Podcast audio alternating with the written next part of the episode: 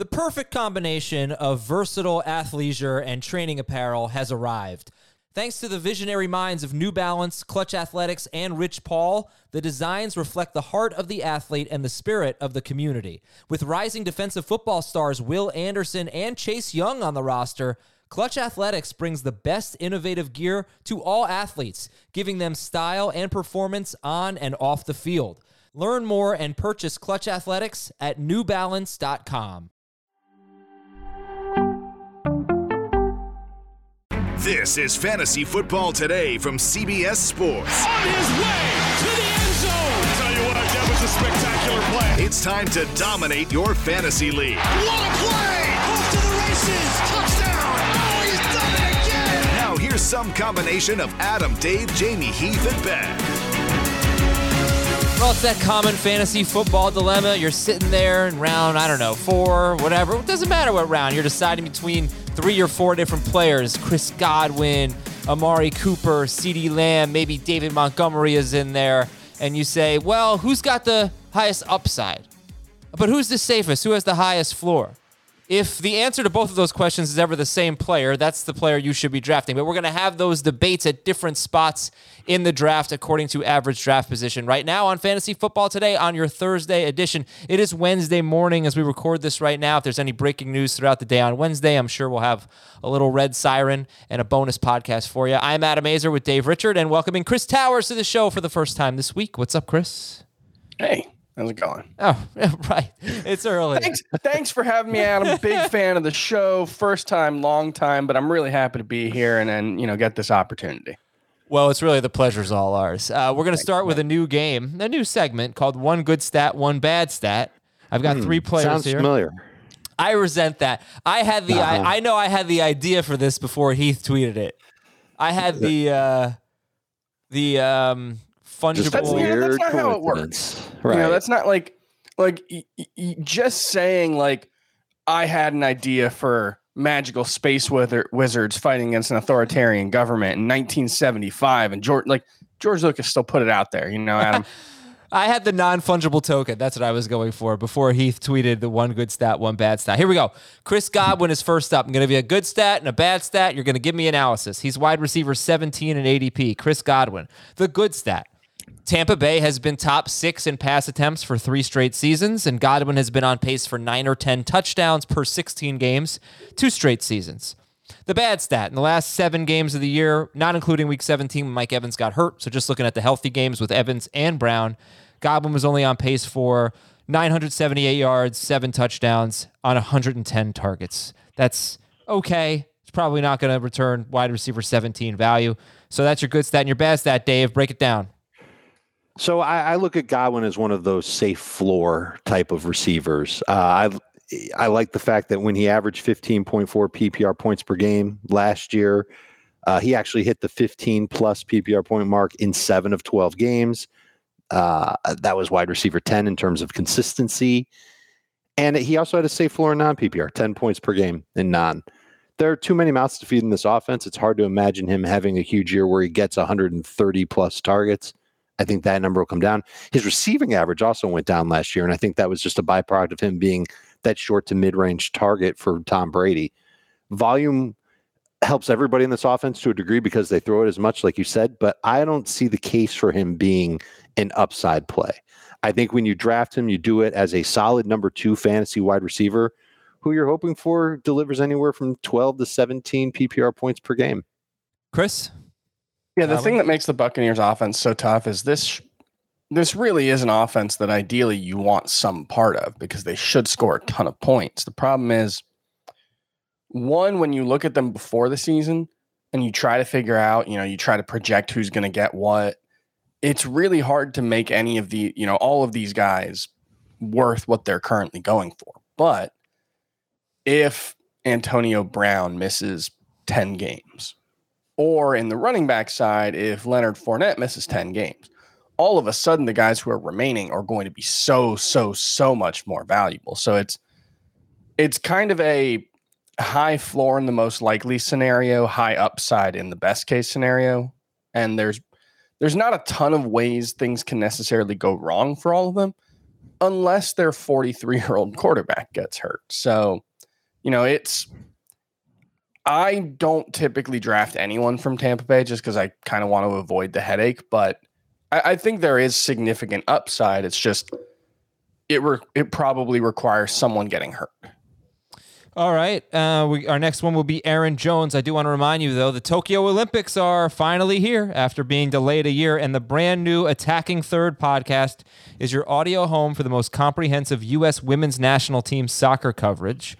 Hosts Sandra Herrera and Lisa Roman will provide previews and immediate recaps bright and early as soon as the U.S. women's national team matches wrap up in the morning. So download and follow Attacking Third wherever you listen to this podcast. All right, Aaron Jones, he's running back 11 in ADP. Here's your good stat on Aaron Jones. In 2019, well, I'll just sum it up. He's played uh, six games in the last two years without Jamaal Williams, and he's had 25 catches. That is a 67 catch pace in the six games he's played without Jamaal Williams over the last two seasons. That's excellent.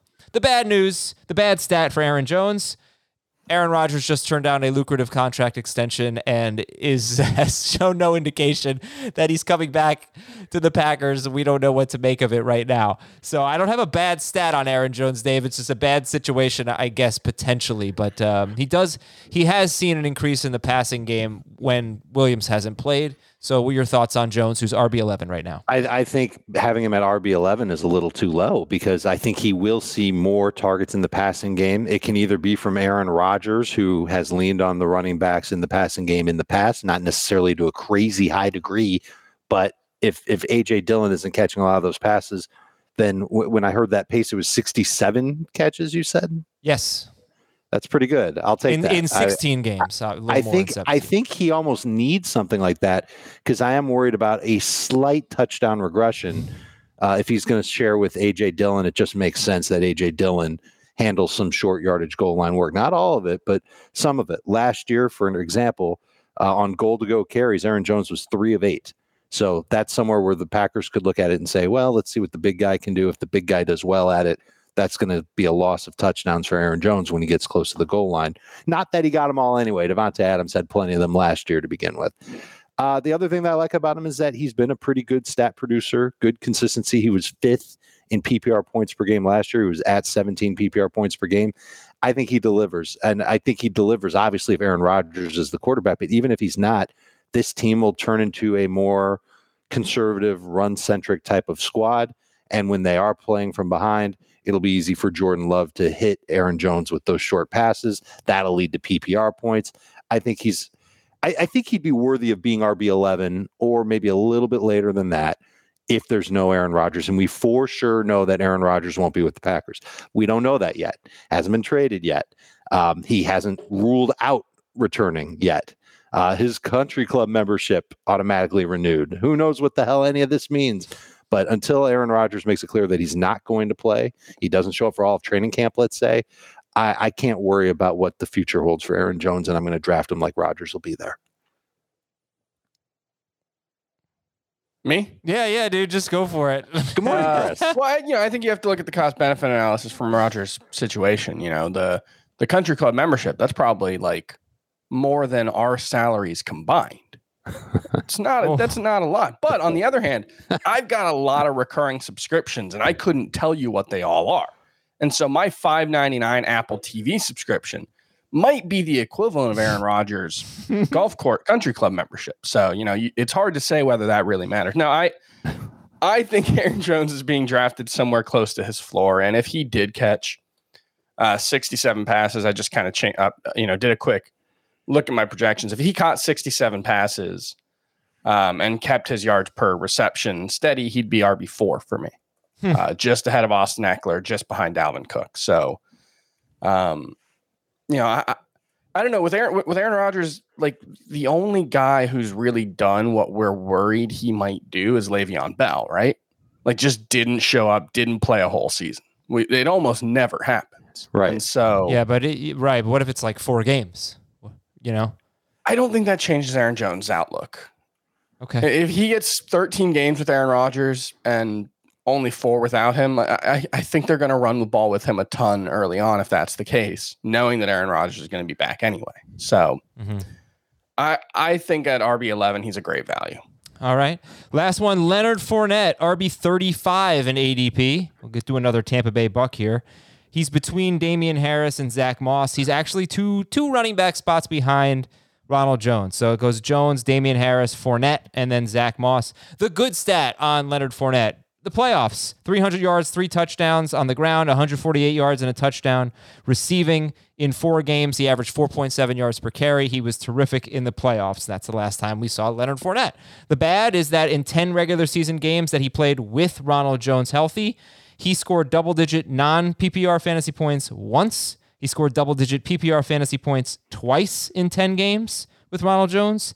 He scored five or fewer PPR fantasy points five times. So he was mostly useless when Ronald Jones was healthy. Chris, um, yeah, in between Damien Harris and Zach Moss for Leonard Fournette, your thoughts? Was Leonard was Ronald Jones healthy in the postseason? And was what they did in the postseason a revelation of Bruce Arians' revealed preferences, where you know he can say whatever he wants, but when the games got most important, the games got toughest, he leaned on Leonard Fournette, Fournette heavier. I think the issue with Fournette and Jones comes down to the fact that uh, they are very much sp- the Spider-Man pointing at Spider-Man meme. They like they're not the exact same player. Fournette's probably a little better in passing situations, but I think he's still pretty bad in those. And so, all things considered, there's just there's not much differenti- differentiation between them.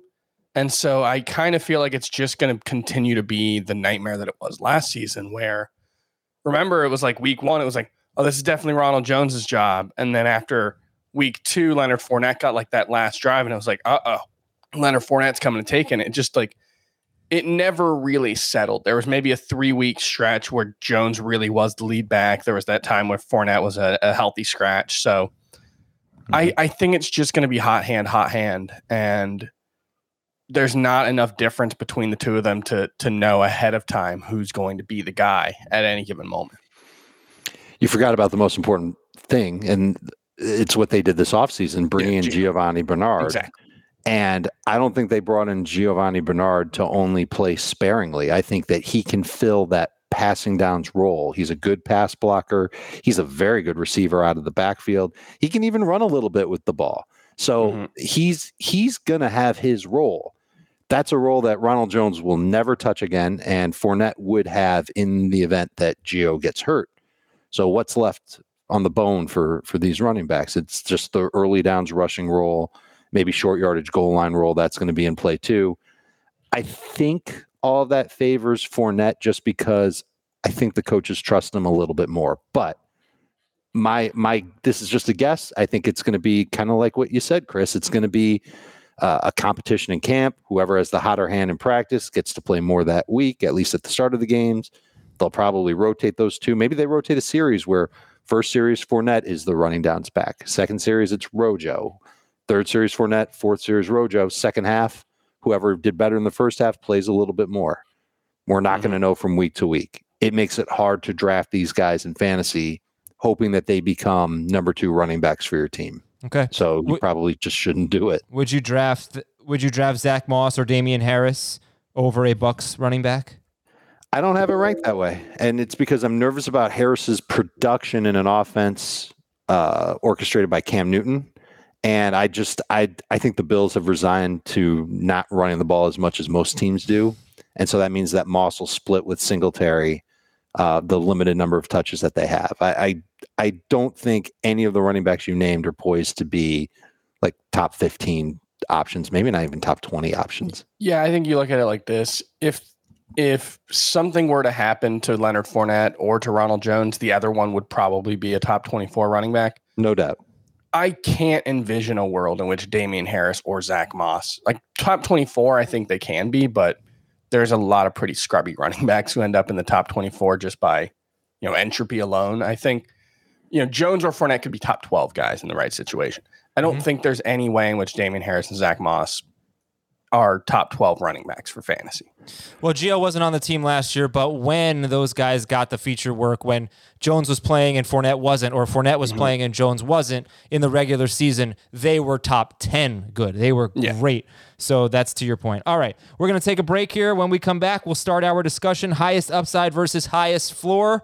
Uh, we'll look at your two running backs. We'll look at basically, I picked a group of players from almost every round, beginning in round two or three.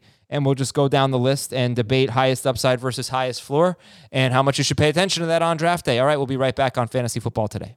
What's up, everyone? I want to tell you about a car that you are going to love. Check it out. The all new Hyundai 2024 Santa Fe is equipped with everything you need to break free from the dull work week and embark on an adventurous weekend with your family. The all new Hyundai Santa Fe's features like available HTRAC all wheel drive, standard third row seating. I love that. Available dual wireless charging pads ensure that you can take on any adventure. So let's say you're ready to take the family on a camping trip or something like that. The Santa Fe is perfect for you. You've got all wheel drive. You can load everyone up in the third row. It's time to start being adventurous, and you need the right car, and that's the Hyundai 2024 Santa Fe. Learn more about the all new Hyundai Santa Fe at HyundaiUSA.com. Call 562 314 4603 for complete details. Selling a little or a lot? Shopify helps you do your thing, however you cha-ching. Shopify is the global commerce platform that helps you sell at every stage of your business. From the launch your online shop stage to the first real life store stage, all the way to the did we just hit a million orders stage. Shopify is here to help you grow. Whether you're selling scented soap or offering outdoor outfits, Shopify helps you sell everywhere. From their all in one e commerce platform to their in person POS system, wherever and whatever you're selling, Shopify's got you covered. Shopify helps you turn browsers into buyers with the internet's best converting checkout. 15% better on average compared to other leading commerce platforms. And sell more with less effort thanks to Shopify Magic, your AI powered all star. Shopify powers 10% of all e commerce in the US. And Shopify is the global force behind Allbirds, Rothy's, and Brooklinen, and millions of other entrepreneurs of every size across 175 countries. Plus, Shopify's award winning 24 7 help is there to support your success every step of the way. Because businesses that grow, grow with Shopify. Sign up for a $1 per month trial period at shopify.com slash odyssey podcast, all lowercase. Go to shopify.com slash odyssey podcast now to grow your business, no matter what stage you're in. Shopify.com slash odyssey podcast. So let's start with a group of, of your two running backs. Who has the highest upside? Who has the highest floor? Antonio Gibson, Clyde Edwards Helaire, D'Andre Swift. Gibson, Clyde Edwards Helaire, D'Andre Swift. Who has the highest upside? I'll say Gibson does. I think Gibson can work his way into an every down role on a good football team where he can catch a lot of passes and get short yardage goal line work. Chris, highest upside. Gibson, Edwards, Helaire, Swift. I think it's probably Swift. Um, I just think he could be Austin Ekeler esque with more running work in a, in a best case scenario. And I, I, think Gibson could be that, but we've seen Swift have that role in the passing game that we haven't seen from Gibson yet. So I feel a little more comfortable uh, projecting that for a best case scenario. And who's got the highest floor, Gibson, Edwards, Helaire, or Swift? See, that one I do think is Gibson. I think it's Gibson too. Well, there you go. That's for Dave. That means Gibson I mean, that, is, he's right at the top of the yeah. list among those three. So, of course, makes sense to have him there. Uh, well, I don't know that you're, that's always going to be the case, right? If you have some player ranked higher, you might think someone behind him has more upside. But I think that it's a pretty clear cut for you that Gibson's number one of those three. And uh, yeah, Chris, who's your favorite then? Who who are you ranking highest? Gibson, Edwards, either or Swift?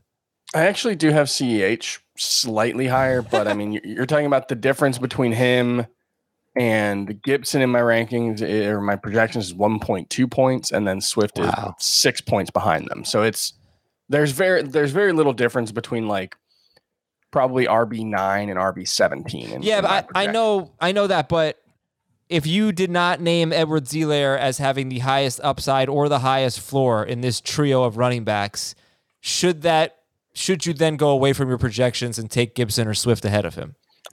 Um, maybe. I, I do think it might be a situation where his floor and his ceiling are just slightly lower than each of the other 2s mm-hmm. Um, it, it really comes down to how much more can they use him? Will they use him in the passing game? I, I think that's the biggest thing when it comes to uh, upside, especially for for CEH.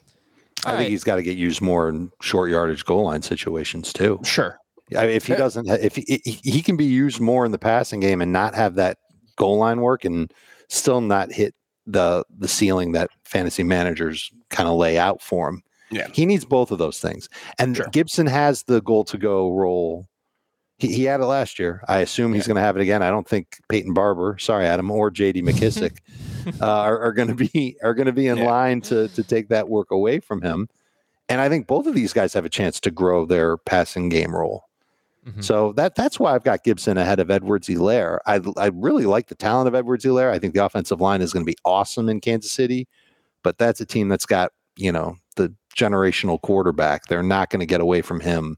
And last year was proof of that, Mhm. especially near the goal line. Okay, next up, let's go with four wide receivers being taken in round two or three. We're going highest upside and highest floor. Calvin Ridley, DK Metcalf, Justin Jefferson, and AJ Brown. Ridley, Metcalf, Jefferson, and Brown, highest upside. Dave. I will say Calvin Ridley has the highest upside. I we've seen it. We saw it last year. He had 20.1 PPR points per game in the seven games without Julio Jones on the field for Atlanta. Now, eh, we know he doesn't have Julio on the field with him this year. He's got Kyle Pitts with him. I think he can still hit that average and still see a ton of targets in a, high volume passing attack. I don't think the Falcons are going to turn into a rushing team just because the guy that used to call plays for the Titans is now the play caller for the Falcons. And I, I think he's got potential for just a game breaking type year where he gets 140 plus targets, flirts with 100 catches, gets well over 1,300 yards, and hits double digits in touchdowns. Okay.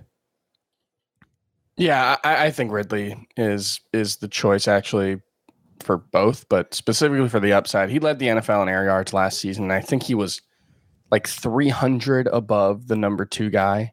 Um, and now you could say that he didn't score as much as a lot of those guys. So, you know, maybe that's uh, a question of whether he'll be able to hit that upside. But I, I really do think that he's going to be a legitimate alpha wide receiver, like all of these guys are, but in an offense that throws a lot more and airs it out, you know, throws downfield more. And so when you're talking about what constitute upside for a wide receiver, I think Calvin Ridley has all of that in his favor.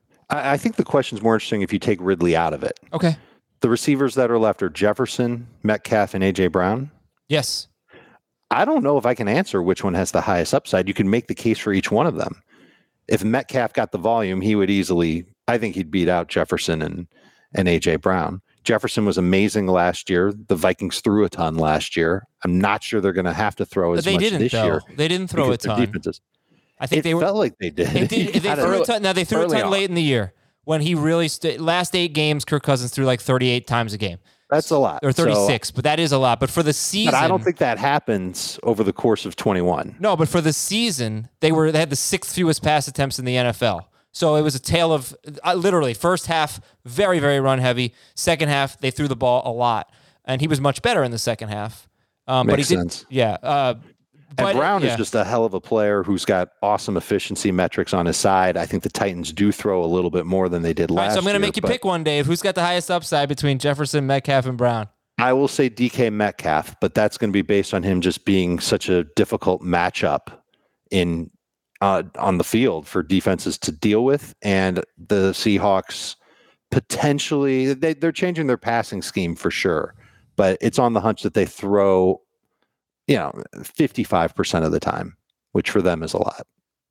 Okay, Chris, who has the highest floor? Metcalf, Jefferson, or Brown? Um, I think it's Brown for both. Just the the insane levels of efficiency that he's shown so far in his career. Like DK Metcalf has been awesome. He's been really, really efficient. He's at 9.6 yards per target. AJ Brown's at 11.2. um, I think what it comes down to is I just I think AJ Brown is the best player of the three of these guys. And I think he might he might be just the next best wide receiver in football for the next five years. And the, like Justin Jefferson again had this incredible rookie season where he averaged 11.2 yards per target. That's what AJ Brown's done over the course of two whole seasons with, you know, over 190 targets. He's just what he's shown us so far is like Julio Jones levels of efficiency, except with a bunch of touchdowns too. Okay. Eh, When you talk about the efficiency for AJ Brown, I just want to put this out there. He's been in the league just for two seasons. He's been top 10 in yards after catch per reception, yards per route run, and missed tackles forced each of those two seasons. Last year, he was top eight in both red zone touchdowns and inside the 10 touchdowns among wide receivers. Well, And now he's got he- Julio Jones playing opposite him. So you usually Why is that don't see guys who get a lot of deep targets or guys with a deep average depth of target get a lot of yak as well. Those two things have an inverse correlational Mhm. relationship. sure. AJ Brown and it's like AJ Brown, Justin Jefferson last year, George Kittle, Darren Waller, a couple other guys are it, like it's rare to be able to do both, and AJ Brown is one of the best at both, Yeah. or at the combination of both. So Right. that's really where it's like, oh, this guy is like potentially a Hall of Famer, frankly. Yeah, it's terrific. Okay, uh, let's go to our next group of players here. I got three wide receivers and a running back, but I have two Bears and two Cowboys. So who's got the the highest upside and highest floor? Allen Robinson and David Montgomery, CeeDee Lamb and Amari Cooper. Robinson, Montgomery, Lamb, and Cooper. When you look at this group, Dave, who has the highest upside? For fantasy, David Montgomery has the highest upside Mhm. because of just the nature of how running backs rack up points. And we saw it from him last year when he had favorable matchups down the stretch. We've talked about it a dozen times. He was on fire. And now there's talking there, there's talk in Chicago that they want to keep feeding him the football. And when when the game is going the Bears' way, he's going to be the one that gets a lot of touches. I don't know how many games are going to go the Bears' way this year, but I suspect they'll be in a bunch of competitive games and that'll still help Montgomery rack up both carries and catches. He averaged four and a half targets per game, whether Tarik Cohen was healthy or not, whether they had an easy schedule or not. Wait a Uh, second. Wait.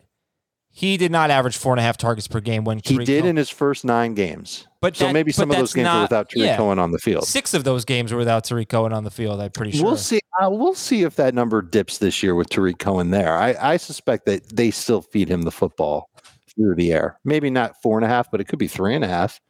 Still could lead to three catches per game for Montgomery. You'll take that. Goal line roll, That's that's, his. Lead roll, that's his. Offensive line isn't bad. I, I think that when you're talking about upside for all these guys, I think Montgomery's got the chance to get more yards than any of these receivers and more touchdowns than any of these receivers. Chris, you agree? Yeah, although it, it- what complicates it is the fact that he barely outscored Allen Robinson last season, which I was shocked to see. He was like one and a half points ahead. He did play one fewer game. That's PPR? Yeah, in PPR. So Right. You know, um, Allen, Ro- Allen Robinson's almost a lock for 150 now with an extra game, probably 160 targets. He's been 150 plus two straight years with Chicago. So mm-hmm. I guess I could see an argument that in a full PPR league, he could have, you know, 60 more catches than David Montgomery or something like that, and and thus would have more upside. Uh, you know, I, I mean, obviously the running back, but the thing is, the running back's easier to make the case. I think Robinson's going ahead of Montgomery yeah, in ADP. So, um, all right, then let's we, we can shift our attention to the highest floor in this group. Is that Robinson, Robinson, Yes. Montgomery, Lamb, and Cooper?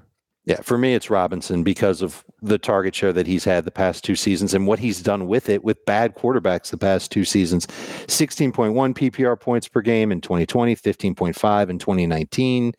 I'm sure he'll fall at least to 15.5 as a floor this year with Dalton and Justin Fields there. And he's going to continue to get force fed targets. It's kind of an easy case. He's kind of a no brainer pick. When, when you're up and there isn't a running back you love and there isn't a receiver you love and the top three tight ends are gone and you don't feel like taking a quarterback, it's an instant smash on the draft button. yeah. Yeah. Or unless you want to say, hey, the the Cowboys are going to throw for a thousand more yards than the than the uh, Bears, and maybe seriously, maybe 15 more touchdowns. You know, it wouldn't shock me if the Bears had 20 touchdowns and the Cowboys had 35, or maybe that's 37 and 22, something like that. Unless you want to say, hey, I'd rather have Cooper or Lamb. I, it's not being drafted that way. But I guess I could see a case that that Robinson. I just made the case that he does have the upside because of all the targets, but even Mm-hmm. with those targets, he hasn't been really a stud on a per game basis. He's been really, really good, but I would Well, not call neither him a stud. neither have Coop, Cooper or Lamb. Um, No. I guess Cooper was in that Unless four, you look five at- games. right, like, right, right. The they weren't going to keep throwing for 6,500 yards or whatever they were on pace for. And then, Yeah. you know, I think it's kind of like the Tampa Bay Buccaneer situation where we love these guys and we think they're awesome. I, I think Michael Gallup's getting a little overlooked, you know, in that he like the way we talk about Antonio Brown. I think Michael Gallup should be talked about the same way as a guy who, being the third guy in the offense, could be a really useful fantasy option. And, and that's one thing that Chicago doesn't have is really a second guy, let alone a third guy, depending on how much you like Darnell Mooney. Sure. They've got a bunch of guys who are going to fill in to be the second guy each week. Yeah. I Yeah. think there could be a few weeks where Montgomery ends up being that second guy. Mm-hmm. All right. So i- between Robinson, Montgomery, Lamb, and Cooper, it seems like you're not taking one of the Cowboys first. But if Robinson and Montgomery are sitting there, you already have one running back and one receiver. Who are you taking? Because of position scarcity, I might lean toward Montgomery, but the the say the, the answer is really Robinson because he's the safest play of, and he still has some good upside. Like if you were to tell me, I told you Montgomery had the highest upside. I think the second highest upside is Robinson, Okay. Yeah. And the high combined with the highest floor, he gets the combined nod. with the highest floor. Okay. Next group: Chris Godwin, Julio Jones, Josh Jacobs, and Travis Etienne. Two wide receivers, two running backs. Chris Godwin, Julio Jones, Josh Jacobs, Travis Etienne. Who has the uh, the highest upside in this group, Chris? I, I may be alone on this one, but I think it's Julio Jones walking away. I, I just, he is so efficient. They're going to be so concentrated in targets. I think he's still going to be a 135, 140 target guy. Um, and for once, he's not the best red zone guy. So maybe he actually does score nine touchdowns this season. Um, I, I think it's Julio. I think it's Julio too. If he stays healthy for 17 games, uh, I, I think there's no doubt that he'll still see a high target share. I don't think it'll be quite as high as he had in Tennessee. Percentage wise, it will be, but not overall number. Uh, but I think that his touchdowns could still hit eight, nine, maybe 10. Can he get 10 touchdowns for once in his career? Wouldn't that be special? Or twice in his career? 17 Uh, games. What I the guess hell? if you told me help him. James Robinson only played two games, that's the that's the only other way I could I could argue. You Yeah. can make the case for Etienne. I, sure. I should uh, I should have said this. I don't think I did. I want to do this exercise as if nobody's getting injured this year. Uh, it's easy to say, well, this if he gets sure, hurt, but we blah, blah, talk. blah. We've already talked about how injuries can impact other players and and Not whatnot. much. But you're right. much. Right. I think overall, when we're talking upside and floor, we can't say, well, if this guy gets hurt, then then yes, of course. I think that goes without saying that if if James Robinson were to miss the, almost the whole season, that Etienne would have the highest upside. As Yeah. things stand, but part of the reason why I think Julio has the highest upside is because if he stays healthy, he'll get there. Yeah. We don't know if he can stay healthy. Look, If, if- no- you know, I don't think anybody's drafting Julio Jones expecting him to play 17 games. I, okay, I think if you want to make the case that this player that we're talking about is injury prone, I guess that's one thing. Um, but if you want to say, well, if Kenyon Drake gets hurt, then Josh Jacobs, uh, we can't go through all the scenarios where I give you four players Well- and you start talking about all their teammates getting hurt. That's what That's I meant. also that gets into the nature of the, the discussion.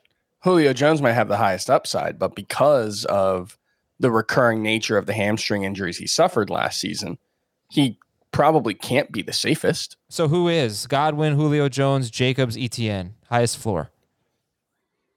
I think it's I- Godwin and PPR. I think it's either Godwin or Jacobs. It would be Jacobs and non PPR. Yeah, Yeah, I think that makes sense. All right, this group, this next group, this is really where I start to scratch my head a little bit in drafts. DJ Moore, Diontae Johnson, Cooper Kupp, Tyler Lockett. DJ Moore, Diontae Johnson, Cooper Kupp, Tyler Lockett. Dave, most upside.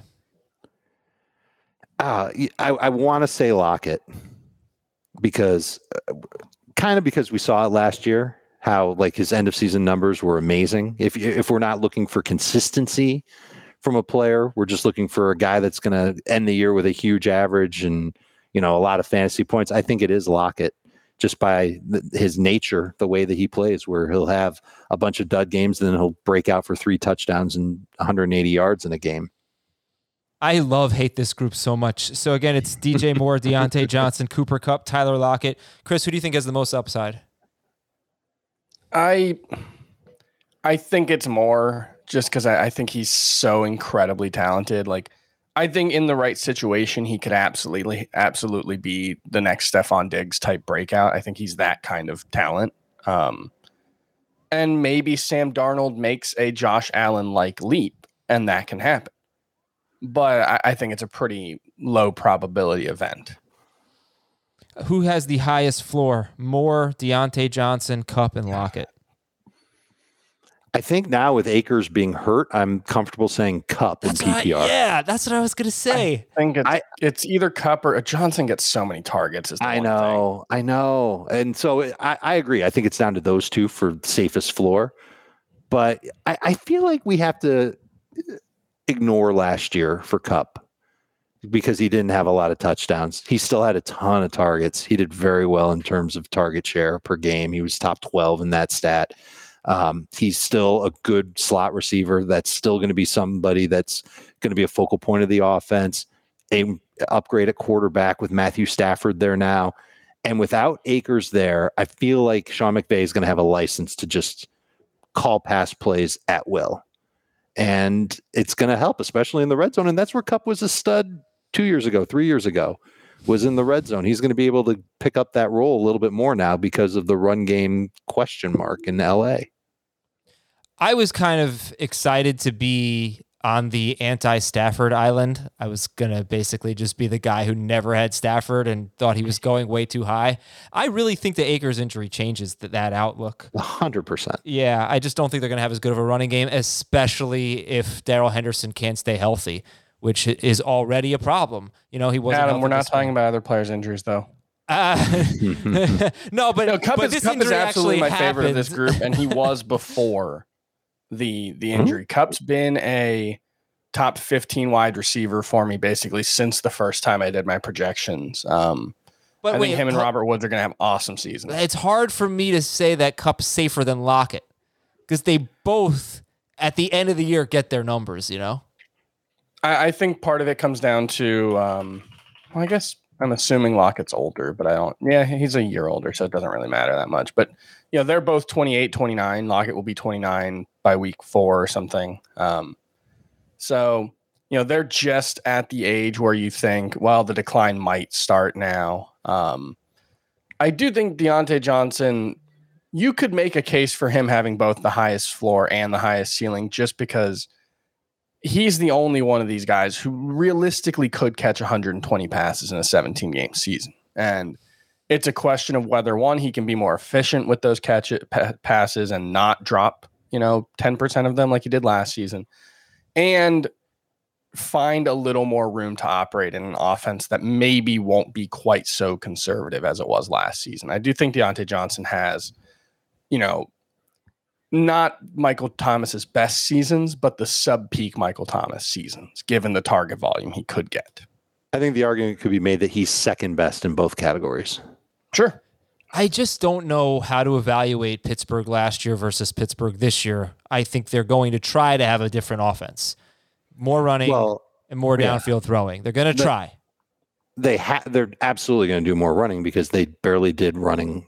they barely did running. They barely ran the ball last year. It was 20.1 running back rush attempts per game. And that was among the lowest in the league. Roethlisberger and the quarterbacks in Pittsburgh, 41 something pass attempts per game. That was the highest by over an attempt per game from Dallas last year. So they're definitely going to run the ball more. Mm-hmm. That's been an edict from the front office all the way down and it's it's going to hurt the overall target numbers for all three of those receivers. All right, let's go to our next group here. It's three tight ends, highest upside, highest floor. TJ Hockenson, Kyle Pitts, Mark Andrews. What do you got? Hockenson, Pitts, Andrews. Dave, who has the highest upside? The highest upside is the rookie, Yeah. who is falling into this very nice role in Atlanta. Team, we've already talked about it with Calvin Ridley. They're going to throw the ball a solid amount this year, if not like a crazy high amount. He's going to be a difficult matchup. There will be some growing pains with him. He's a rookie tight end. These things happen, but he's he still has the upside to finish the year with. This sounds crazy when you think about rookie tight ends, so just bear with me on it. But potential is there for him to get over a thousand yards in 17 games, to get Yeah. eight touchdowns Oh, in 17 games, to get over 65 catches in 17 games. It might be more like 75 catches over 17 games. He's going to get used a ton. And eh, yes, I think they'll throw a lot. And the Arthur Smith, you remember what he did with tight ends? He used them quite well in Tennessee last year. He's going to do the same thing in Atlanta.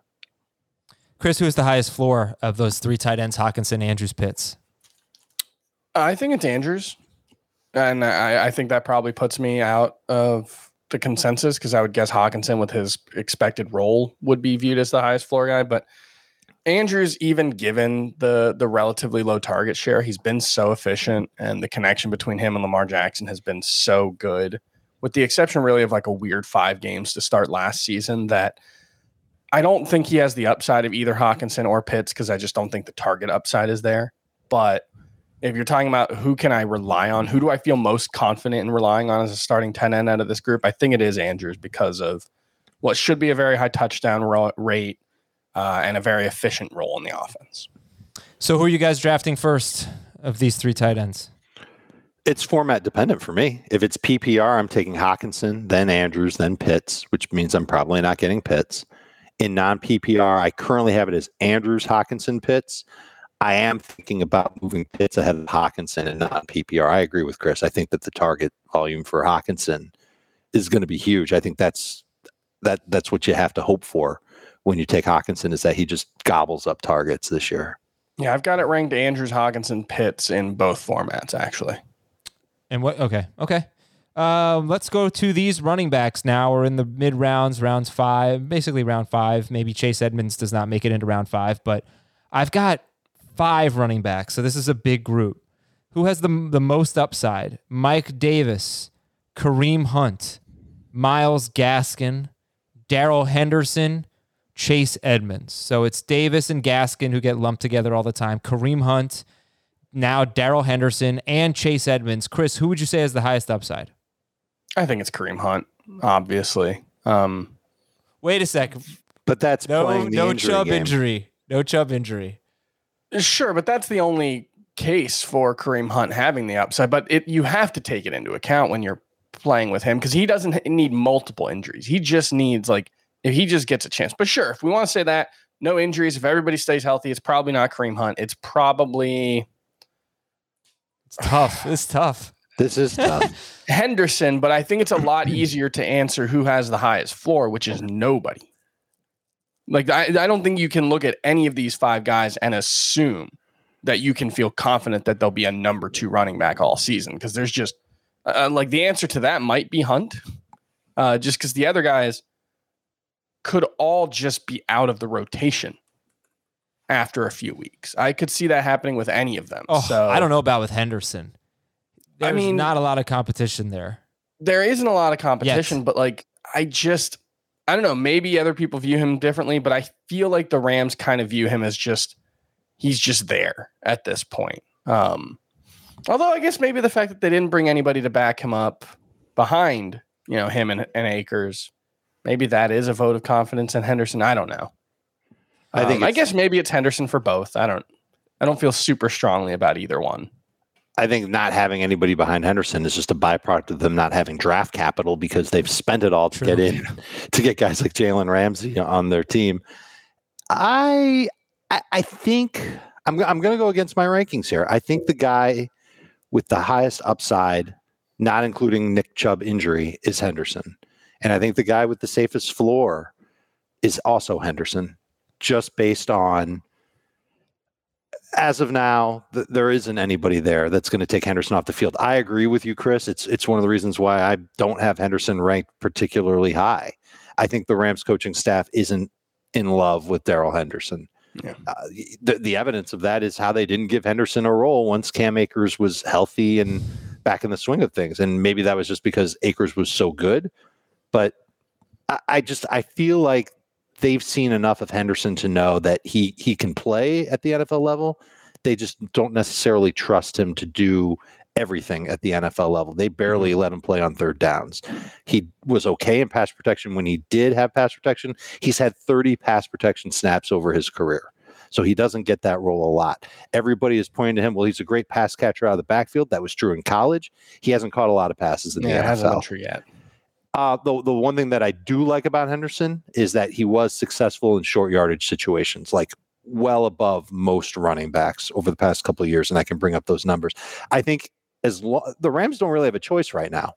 Like their options are Darrell Henderson or one of the free agent running backs that are out there, or one of the unproven running backs they have on their roster. Yeah. And maybe they wait for someone to shake free in uh in in late August when cuts are made, and they add somebody then. Maybe they call up Tampa Bay and they say, "Hey, what do you want for Ronald Jones? You know, we we need a guy who can give us some yang to Darrell Henderson's yin." I'm I, I think that as it stands now, the coaching staff doesn't have a choice. They've got to use Henderson to uh, at least a moderate degree. I don't know if that means Yeah. that he's going to end up being like dominant, but if they really don't add anybody, that helps his upside because he'll play 55% of the snaps, let's call it. Maybe it'll be more like 65% of the snaps. And even Yeah. if his floor his floor is still pretty good because if they don't add anybody, he's still going to play 55% of the Right, snaps. He's got to stay healthy through it all. I'm just surprised that we haven't had Chase Edmonds here. You know that you guys didn't say him. If the reports are the the report is accurate that it's not really a competition and that he is the starting running back or he's going to be the starting running back for the Cardinals. But is he going to be the every down back for the Cardinals? And is he going to work short yardage goal line? I think he's had one career carry inside the five. He's going to get the catches, but the goal line is the question. Yeah. All right. He'll um, get the catches. All right. That's a good discussion on that group, and it, it didn't inspire a lot of confidence in drafting those running backs. The price has got to be right, but they all have I, I think when you're drafting, I think Henderson's got to be the choice now. Um, he's he's the easiest one to see getting to a top twelve finish. I think. 19 for 25 on all downs, three yards or closer last year. And goal to go uh, from inside the three, four for seven on converting, and three for four from one yard out. That's pretty good. It is. And I think that good. probably honestly speaks to the offensive line as well. Yes. He's, you know, watching a lot of him yesterday, and Dave, and I know you watch a ton of film, and Chris, you do too. He doesn't have a, in my opinion, a great burst, but once he gets going, he's got, he's big. He's a big dude.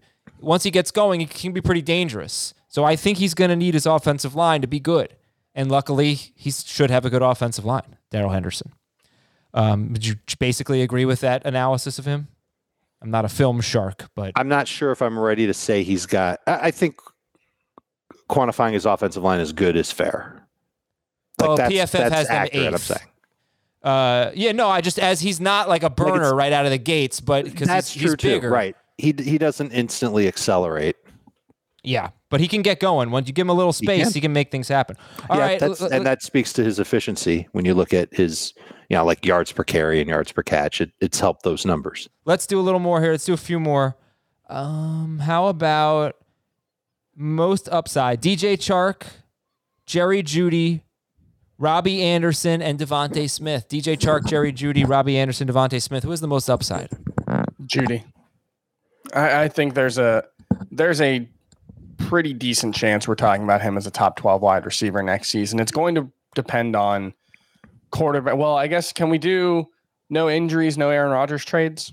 Yes. yes. sure. Uh, no, I, I just I think he's such a a ridiculously talented wide receiver, and the issues that he had last season, specifically with drops, I, I don't have any concerns about that. It wasn't really a problem for him in college. It was really just one game where he dropped what five or six passes. Uh, and then they went back to him, and he had arguably his best game of the season the following week. So I don't think that matters. I think he, the fact that he was targeted so much, and the fact that he was open so much is what matters there. The QB play is the question. I think the drops were, you know, a Jared Jeudy issue. They were a Drew Lock issue. I think Drew Lock is not good, but I'm hopeful that he can at least get better. But I'm very confident that the QB play will be better in Denver just because whether it's Drew Lock taking a step forward or whether it's Teddy Bridgewater, the floor is much higher in Denver than it was last season. And so I think Jerry Jeudy could you know, he, he could very easily put together an 85 catch, 1100 yard, seven touchdown season. And it wouldn't surprise me that much. Jeudy had 113 targets last year. 58.1% of those targets were catchable. That was second worst among wide receivers who had at least 100 targets last year. I, I'm I'm kind of rooting for Teddy Bridgewater to get the job because I think he can throw a more accurate ball. I think Uh-huh. that Bridgewater and Jeudy, I think there have been reports that they've been connecting this offseason. Uh, they're both South Florida guys. So that wouldn't surprise me at Like all. us. Hmm? We connect. We're South Florida guys. We are, and we do connect. Yeah. Thank you very much. And I don't were- know how we would connect on a football field. There were a lot of think it would look reports. Pretty pathetic. there were a lot of reports about us connecting. Do you agree that Jeudy has more upside than Chark, think he- Robbie Anderson me- Smith? It, it comes down to Jeudy or DeVonta, honestly. Yeah. But I just I've got a little bit more faith in Jeudy than I do in Smith. I really like DeVonta Smith. I think he's going to be a really good fit in Philadelphia. Who's got the highest floor? Chark, Jeudy, Anderson, DeVonta Smith. I think with that one, you go with Robbie. So Yeah. in, especially in PPR, just it's based on what we saw last year, the target volume that he had, the role in the offense, the fantasy production that he had, the consistency that he had. I think that he can keep that up for the most part. Uh, having having McCaffrey back might change those numbers a little bit, might make it worse a little bit. Having Darnold at quarterback might make those numbers worse a little bit, but I still believe that he can get you modest production weekly that could end up being good over the course of the season. Okay. And we'll do a quarterback here. We haven't done this. Tom Brady, Aaron Rodgers, Jalen Hurts. Rodgers in the scenario starting week one for the Packers. Uh, Tom Brady, Rodgers, Jalen Hurts, most upside. It has to be Hurts, right? For for fantasy purposes, for the numbers that you get for rushing at quarterback, he's going to blow away the other two there. He's a candidate for a thousand rush yards, and that's on top of whatever he does as a passer. And I think I, I'm sure he's going to go through some skids this year passing the football. He'll be off target, and there could be a couple games where you look at how he does and you just puke all over the place. But I think he's also going to have some peak games where he's going to have he's going to be accurate. He's going to look good. I think DeVonta Smith is going to help him look good. I think Reagor is going to help him look good. Goedert will help him look good. And I think that offensive line will give him time to be just a little bit more relaxed, have things slow down just a little bit more, and he gets that accuracy from from 19 yards in to go up a little bit. So I, I, I think for as far as fantasy points go, not necessarily NFL game wins, I, I think that Jalen Hurts has the highest upside. It is always tough to answer a question like this because, like, Aaron Rodgers was QB one in total points and six points per passing touchdown league last season. Uh, he was at twenty nine point nine per game. I think he was also QB one in points per game, if I'm seeing it right. So it's like, well, how do you go against that? Does does Jalen Hurts have thirty point per game upside? You know, he, that would be what Lamar Jackson did in 2019. I really like Jalen Hurts. I don't know if he can do that, but again, I don't know if Aaron Rodgers can do 48 touchdowns and five interceptions again. So I do think it's probably Hurts, um, but Rodgers being a close second. I think it's definitely Hurts in four point per passing touchdown leagues. Sure. And then you can have the debate in six point. Uh, Matthews, uh, no, sorry, highest floor, highest floor between Brady, Rodgers, and Hurts. That's definitely not Hurts. No, Hurts could get benched. I mean, is it the 43 year old who's coming off a torn MCL? I guess Yes, because Aaron Rodgers yes. might not show up and Jalen Hurts could be benched by week four. Well, I also think you're going to get so many more pass attempts from the Bucs than the Packers. Mm-hmm. Sure. I I think it's that's actually an easy one for me. Brady has the highest floor. Yeah. he has a higher floor than than Aaron Rodgers. That's an easy one for me. Sure, why not? All right, guys. I, real quick here. No analysis. Just just highest upside, highest floor. Matthew Stafford, Ryan Tannehill, Joe Burrow. Highest upside. Tannehill. Uh, Burrow. yes, this is that is another tough one. All right, highest floor: Stafford, Tannehill, or Burrow. After the Akers injury, Stafford. I think so. Mm, I really wanted to be anti-Stafford. I just don't think I could do it anymore.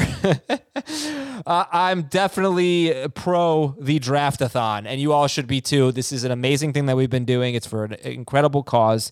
All the proceeds are supporting St. Jude. So our fourth annual draftathon is on September 1st. Last year we auctioned off a bunch of things: Zoom calls with our experts, being in a league with us, uh, smack talk videos, those types of things, and Again, we've benefited St. Jude. If you have any ideas about what you would like to see auctioned off to incentivize donations to St. Jude, please leave your ideas on this YouTube video, tweet at us, or send us an email fantasyfootball at cbsi.com. That is the letter I, fantasyfootball at cbsi.com. We will be auctioning off spots in next year's Scott Fish Bowl to compete against us. So that's next year, but it's still a pretty cool thing uh, to to be bidding on. Se- uh, September first is the draftathon. I think we're going to be having bidding before that, so just stay tuned and uh, you know help St. Jude. Speaking of that email address, here we go: fantasyfootball at cbsi.com. Ooh, damn! I don't have a name or a city here. Dave, help me out. Dolores from Orlando, Florida. Dolores says, "Hey, Shadow, Chance, and Sassy." Hmm. The incredible Homeward Bound Yes. Is that right? How do you know that? Chris? The Incredible Journey. That was a staple as a kid. The the the remake from the '90s with uh, is that Michael J. Fox? I actually don't don't Sally know Field? anything about this movie, other than that it's about dogs. Uh, yeah, I was more of a Milo and Otis guy. So I've been doing. Was that the name of the movie? Milo and Otis. Uh, I believe so. Okay, yes. I hope so. I've been doing several mock drafts. Help me out with this situation. In round three, do I go with a wide receiver like Terry McLaurin or Allen Robinson, or a second running back? Um, oh, this is from Drew, by the way. I'm sorry. Not sorry, Dolores? Not Dolores. Drew from the sports city of There's Always Next Year. I don't know where that is. Anyway, It's Cleveland. do you take the running back? He said a second running back with Clyde Edwards-Helaire, so I don't know. I mean, maybe you meant to say a second running back like Clyde Edwards Helaire. McLaurin, Robinson, or the running backs that go in that range. Maybe that's Dobbins, Montgomery, Carson, something like that. Well, I'm looking at NFFC ADP for July. The running backs that are there in the round four range are Carson, Jacobs, Etienne. Oh, I think Robinson or, and McLaurin go ahead of them. This is a round three pick. Oh, yeah, let me finish making my point, sir. If you you're comfortable with any of those three running backs being your RB2, you take Robinson. If those Over three running backs make you nervous, o- over McLaurin? Robin- I would take Robinson over McLaurin. interesting. Okay. uh, if if you are if you are totally comfortable with one of those running backs, maybe you disagree with us on Josh Jacobs, then go ahead and take Robinson because one of those running backs should make it back to you in round four. But I'm always uh, I'm always concerned about my running back starters. I want to have good ones. You have to draft them early. Me too. I don't want to. I, I, I, I, the receivers that are there in the round four range. Let me just run down this list for you: uh, Mike Evans, Robert Woods, Amari Cooper, Chris Godwin, Julio Jones, DJ Moore is there. Diontae Johnson brings up the rear. I'm happy with any of those receivers as a consolation prize for not having Robinson or McLaurin and still getting a running back like CEH or Dobbins or maybe even David Montgomery if it's late in round three.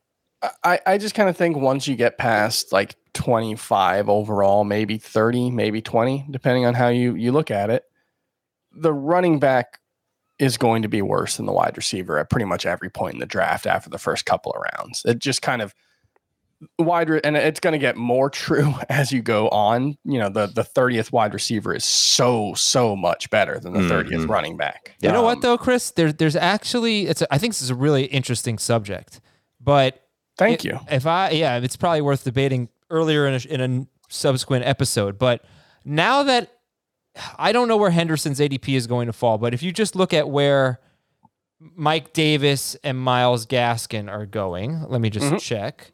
This might be an area where the running backs might actually shift to being better.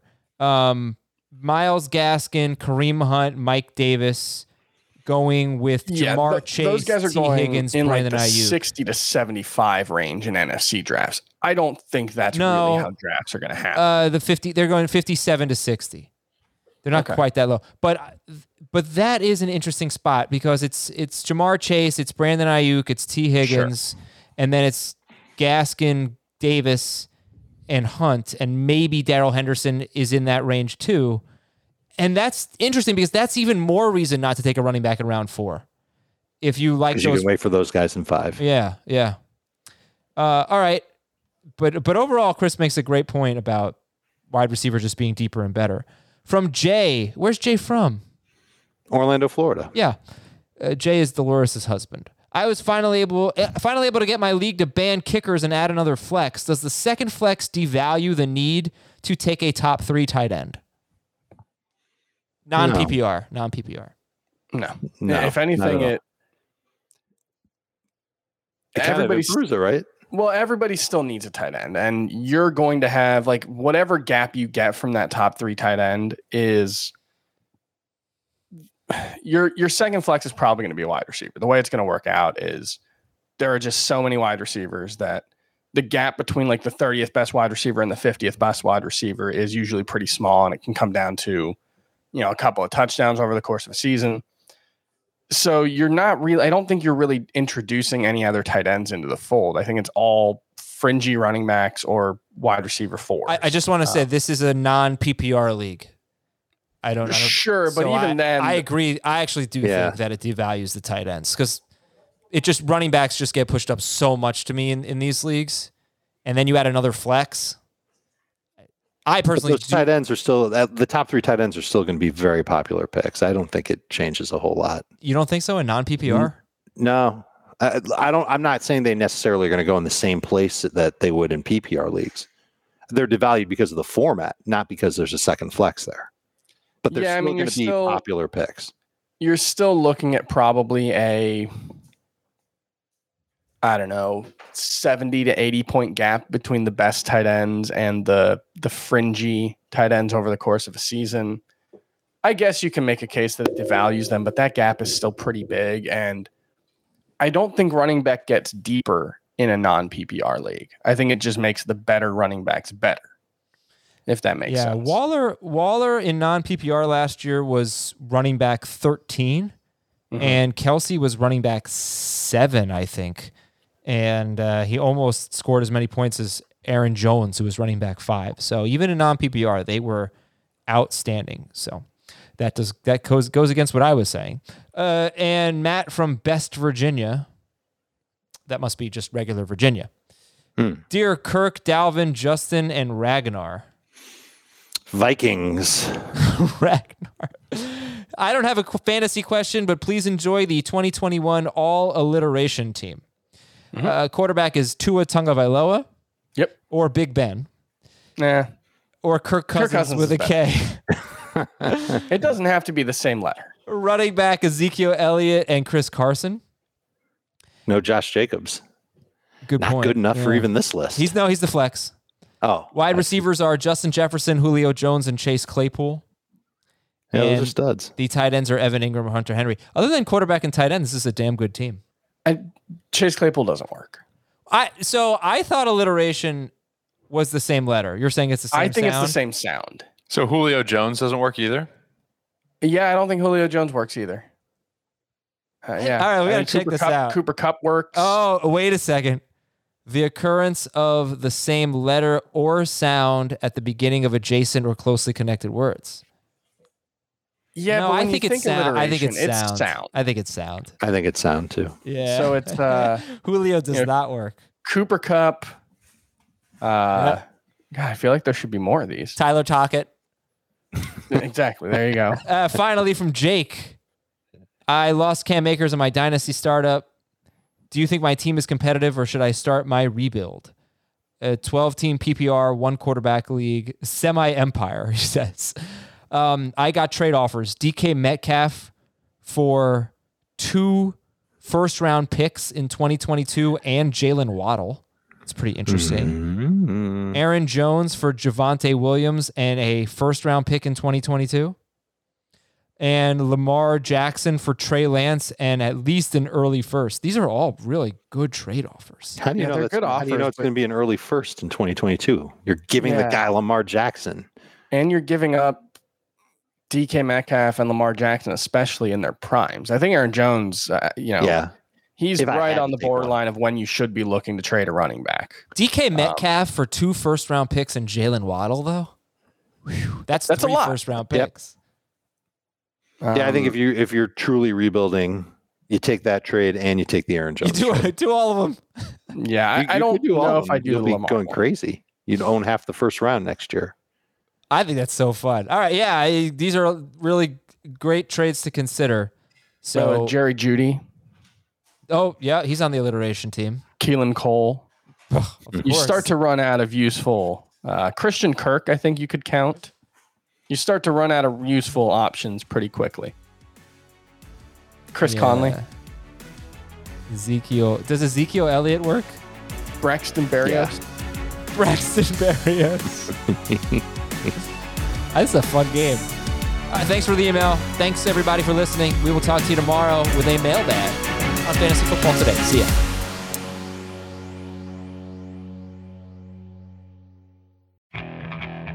Okay, picture this. It's Friday afternoon when a thought hits you. I can waste another weekend doing the same old whatever, or I can conquer it. I can hop into my all new Hyundai Santa Fe and hit the road. Any road. The steeper, the better. Because my all new Santa Fe is available with HTRAC, all wheel drive, so I can hit the trail without a worry in the world. Heck, with three rows and best in class rear cargo space, I can pack the whole family in with all our gear. We've got available dual wireless charging for our phones, so we'll never lose touch with civilization, and we won't lose touch with the primordial power of Mother Earth. So, which is it? Waste the weekend or do something a little more epic? And conquer it in the all new Hyundai Santa Fe. Visit HyundaiUSA.com or call 562-314-4603 for more details. Hyundai, there's joy in every journey.